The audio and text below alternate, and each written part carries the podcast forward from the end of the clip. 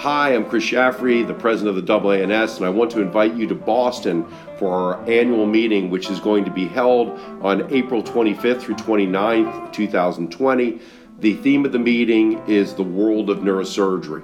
It's going to be an exciting, informative, compelling meeting, and I strongly encourage you all to attend.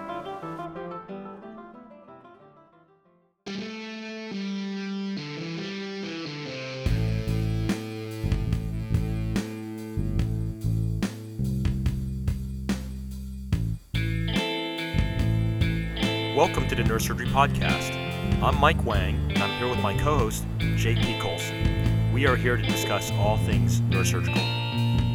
Hi, this is JP Colson, a resident in neurosurgery at Rush University. Please note that this is not a CME event, and the opinions and statements made in this podcast do not reflect those of any institution or professional organization. Now, let's get started.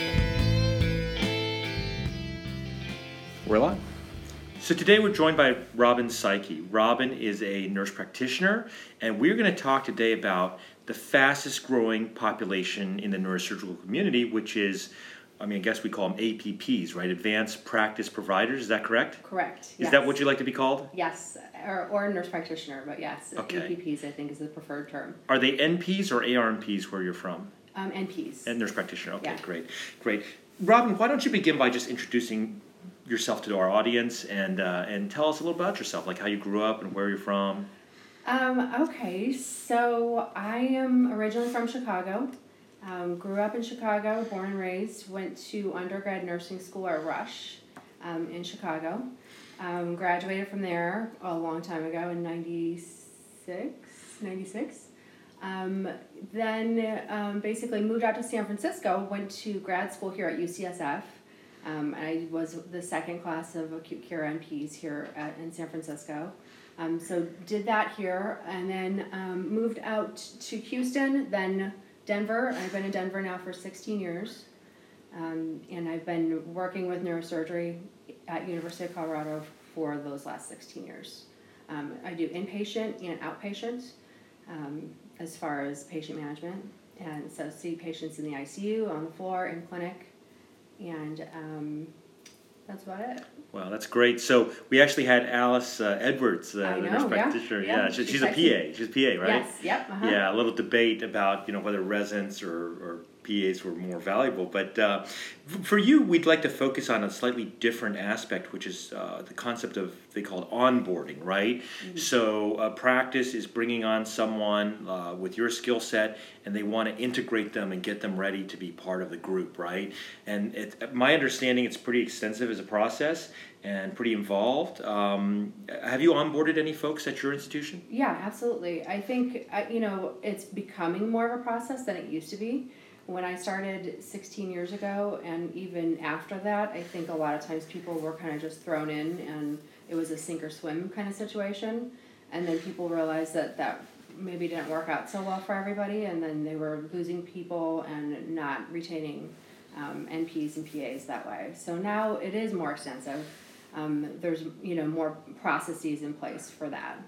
Now, some of our listeners are APPs, and I kind of want to hear about it from two perspectives. So I've never asked anybody to do this on the podcast, but there's the perspective of you being the on boarder, and then there's a perspective of the new hire being the onboardee, right? The Uh-huh. person coming on. And I think the perspective may be a little different. I, we recently went through a very complex negotiation to bring on one of our nurses who became a nurse practitioner, which is how we usually do it in Miami, and to hire her on, and it was hard because, um, you know, like obviously you guys deserve to be paid very well, and and the university was pushing back a little bit, so that we almost lost her, and a wonderful, wonderful new hire. So tell us about how the process works first from you being a manager. So you're going to onboard a new person, right? How do you? How, what's what's the process of that?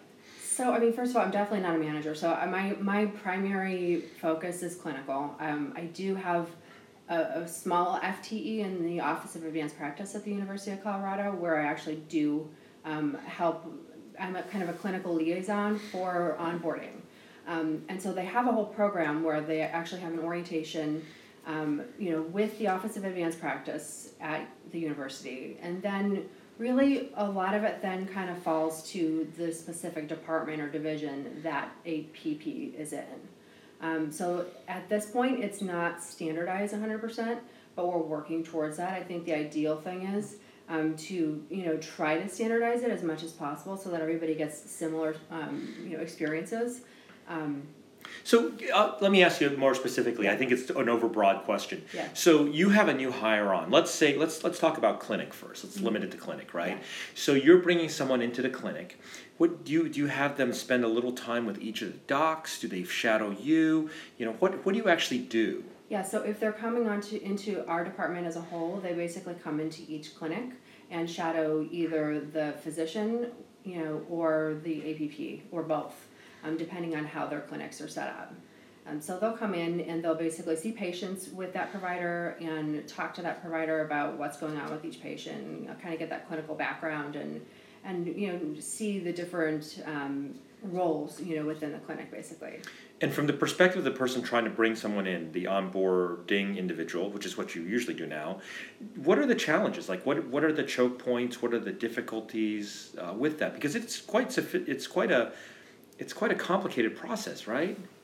The choke points with bringing somebody in. To Yeah, like is it trying to get them onto the EMR and learn that? Is it trying to get them to, to get along with their No, docs? Is I it mean, no, I don't think it's any. I don't think you know. Usually, it's not a problem with it. It, it I think it's mostly culture. Honestly, it's the culture of that specific department, um, and kind of how they value APPs more than anything is what I've seen. And so, if you have, you know, individuals who don't value APPs and maybe see them more as a medical student slash intern role forever um, indefinitely, then you know that's not really a good professional growth kind of opportunity for that APP, and nobody wants to do that forever. And so I think that's been honestly the biggest thing. But I mean, specific to getting them into your practice, that kind that happens later, right? But you've got to bring someone who basically could be a new grad or maybe only worked in OBGYN or family practice or whatever. And most of them don't have experience in neurosurgery, right? Because we're relatively small as a specialty. And then now they're thrown into this situation where there's a lot of intensity Yeah. um, litigation, anger, opiate use. Um, you know, That's people that are fine. hurt.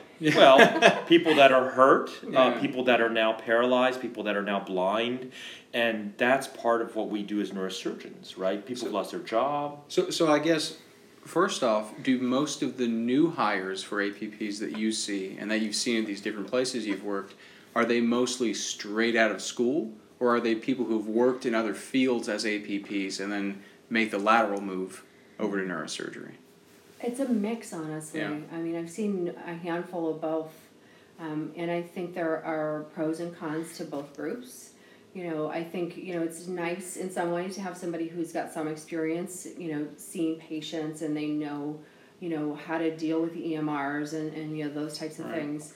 Um, because that helps a great deal, but then you know having the newness of a, a brand new practitioner too, I think is can also be a pro um, you know, with you know just kind of learning, and you're able to teach them exactly the way you want them to do. Things. They don't have to unlearn Right. anything, Exactly, right? any Yeah. bad habits that they may have developed and things like that. Yeah, I mean, I think you know when you look at like the training for a neurosurgeon, it's seven full years, and you're usually not even good till you're seven years out. So you're 14 years out of medical school, and then you're finally okay. If you're talking about a family practice doc, nothing against them, but they do three years of residency, and that's it, and they start. Mm-hmm. And so you know, like the complexity of what we have to deal with, and by virtue of that, you have to deal with, is I mean, it's not straightforward, right? So how do you how do you get someone ready for that? How do you get somebody ready for being in the clinic alone with these people, with I these mean, I think it to me it's just repetition. You know, doing it over and over and over, and being attached to their hip while while they're doing it, so that they have a mentor right there that they can ask questions and being open with them and not. You know, I mean, we've all probably met or known people who are punitive in some ways. If you ask them a question and they yell at you, you know, not being like that and being, you know, available and approachable um, so that these people feel like they can reach out to you for, for questions as they move forward and become more independent. So, so where you are now, Mm-hmm. Are the APPs generally in a shared pool between the different physicians, or is it an APP will work with a given physician? It's an APP work. Okay, because I've seen both in different Yeah. places. I've seen both models, and so that that's for the question I want to get to. That's a more useful model. How how do you see people handle um, either people who've worked in different fields and then make the move to neurosurgery, or the APP straight out of school? How do you see them handle not just dealing with the neurosurgical patients, but how do you help them learn to deal with neurosurgeons? I mean, honestly, at University of Colorado, and I'm not just saying this. I mean, we really have really normal neurosurgeons. I mean, and I've worked at all different places, um, you know, in different cities in in the United States, and I know that there are normal ones, and maybe not so nice slash not normal ones. Um, and so, honestly, there's there's no problem with that piece, you know, with you know, kind of guiding them into that that part of it. Yeah, because I'll tell you, John, I, I, we've had problems. So I'll give you an example. Um, nurse practitioner who used to work in family practice, they're used to talking about mundane aspects of care that can be taken out of an algorithm. And it's just like, oh, your blood pressure medicine, your diabetes, all that. And that's very important stuff, so I'm not diminishing it. But that is a very different role than walking into a clinic with somebody who has been devastated. Let's say they had they had a surgery somewhere else and they're they're ready to sue that person. They're angry. They've got issues. You know they can't walk, and they're looking for a solution. Right? It's like night and day. And a lot of folks we just see it. It's like, you know, it's like deer in the headlights. Yeah. Right, and, I, and it's not surprising to be honest with you. I mean, I, I personally think that APPs and neurosurgeons should get paid more than APPs in other fields, just like neurosurgeons get paid more than family doctors, and and we and that's correct. It should be that way because the di- level of difficulty and challenge is like night and day, you know. But so let's let's flip it around and ask from. I think we're getting to this issue of the perspective of the person being onboarded, right? Because it is intimidating working with us, and and and I, I always tell people that uh, you know if you meet a surgeon, they're super sweet and nice. Oftentimes that person isn't a very good surgeon because it's just like with Navy SEALs. Navy SEAls aren't all warm and cuddly because you got to do the, the you got to take care of some serious stuff. Um, and so how do you deal with that like you're coming on and you're dealing with these guys who are super aggro super brilliant hardworking hard charging I, I mean, I guess honestly, to me, like maybe I'm weird like this, but to me, I just see everybody as a person, and I don't care how smart you are or how aggressive you are, how arrogant you are. I'm not gonna. I can cut through all of that and just kind of get to the the problem at hand. but not everybody's like that right I know, but I try to. I guess I try to model that behavior, and you know, because I don't want people to feel timid about talking to the person that they have to work with all the time and manage, you know, patients with. You know, you don't want a situation like that where you have an APP who feels intimidated by you all the time, right? I know that your your NPs would never feel like that because you're you are so. no they might great. sometimes they might sometimes because you know look i mean we're humans so like let's say that i come out of the or and let's say there's been a disaster there right and i come in and i'm in the clinic now and i'm with them i might be in a different state of mind than another day Sure. and in certain fields of medicine that doesn't ever happen like maybe once in your career that happened but Yeah, for but- us it happens like regularly Right. every month But right everybody has bad days. I mean, to me, it's like it's just a bad day. You well, know? Henry Marsh has a great quote. He says, "Never marry a neurosurgeon because their bad day is always worse than your bad day." Mm-hmm. And so, you know, a bad day meaning not like I'm upset at my wife, like you just, you know, you pulled somebody's nerve root out. Right. You just wrecked somebody's life, right? Because that's the nature of what we do, right? And and that's why people are interested in what we do. One of the reasons. And we have the ability to restore that too, right? So it's it's very intense. I think. I think being an APP in our field is is. I mean, you you were very zen about it. I love that. I mean, uh, they must love you there in, in Denver. I mean, I think I just I I try not to make it a bigger deal than it has to be. You know, to me, it's like you know we're we're all working together. The whole goal is to take care of the patient and to do a good job at doing that. You know, why make it more, you know, painful? Maybe that's why you're successful in that in, in Yeah. your department, right? Maybe because you can sort of. Yeah, de- but I mean, I'm not saying that rest. there's never been, you know, there, there have definitely been, you know, N- NPs or PAs who have come into our department who have been like, hell no, I'm out. This is not so tell us about Like- that. Tell us because that because we can learn from that. Yeah, what happened? Uh, I mean, so honestly, the, the times that it's happened has been when we've tried to make it more of a shared model type of thing, where we tried to say, let's have you know a floor service, and uh, then like they didn't belong you know to anybody specific as far as surgeon wise, and so then they didn't have anybody in their corner, you know, basically constantly. Um, The surgeon you know did. how exactly a Okay. surgeon really like being able to stand up for them kind of thing. Mhm. Um, and Oh, so I then see. it became a little bit of like, you know, the residents want them to do all the scut work all the time, forever, you know, and ever and ever and ever and ever. And there wasn't really any professional Yeah, so let's- satisfaction from that. Yeah, let's talk about that. So now we were talking about outpatient sort of, but the inpatient is totally different, right? So Right. tell us about that. Like, what what are the challenges there? You know, in Well, terms now, I mean, so now we don't have a floor service anymore. Now we, you know, all the um, owned, you know, um, APPs with their surgeons, you know, so we basically, the APPs will round on their inpatients independently. Oh, so you're basically like with one surgeon. You follow the patient in the clinic. You follow the patient in the hospital. Oh, so you're functioning kind of like a, a mirror almost of the surgeon, right? Yeah. In some ways, Yeah, yeah. yeah, basically. But it's also it, it really depends too on the surgeon that you're working with. Yeah, I was going to ask you about yeah, that. Yeah, so there's I mean there's lots of different models. The way that my model functions is that you know I, I mean I really like taking care of the patients in the hospital. I love the inpatient stuff much more than outpatient. I guess most people probably feel like that in this field. But that that's where I like to spend my time, um, and so I see patients, you know, kind of throughout that whole ICU floor, and then also outpatient. So there are different surgeons in your department, and I you've been to many different places, and sometimes the match is in that model, right? Sometimes the match is a little better, sometimes it's a little worse, right? Mm-hmm. And I'm sure there's surgeons that are more are better liked, right? In general, that people like I prefer working with that surgeon, and then somebody's stuck working with the guy that it's not so pleasant. See, it's not even that. It's more that you know, like they get hired on as that surgeon's APP, mm, Yeah. and so they're they're kind of you know, you know, with that person from the get go. so they don't know anything else. Right, exactly. So we don't know anything else. And and again, I mean, honestly, again, at University of Colorado, we really do have some really nice normal surgeons, and so honestly, I can't think of anybody who. Yeah, we, we have a situation like that in Miami. It's like some of the neurosurgeons, they don't want the APP to do anything except the most basic aspect, make no decisions, and just basically do the exam and H&P and all that and do the paperwork, and, and that's the limit. Right. And in other surgeons, like I want my nurse practitioners and PAs to take complete control of everything and own it. And, you know, of course, that makes my life easier. But then if anything goes bad, you know, I have to take the heat too. Like I have to, I, I have to stay, like, what do you, be in their corner. Is that what you said? Exactly, right? yeah.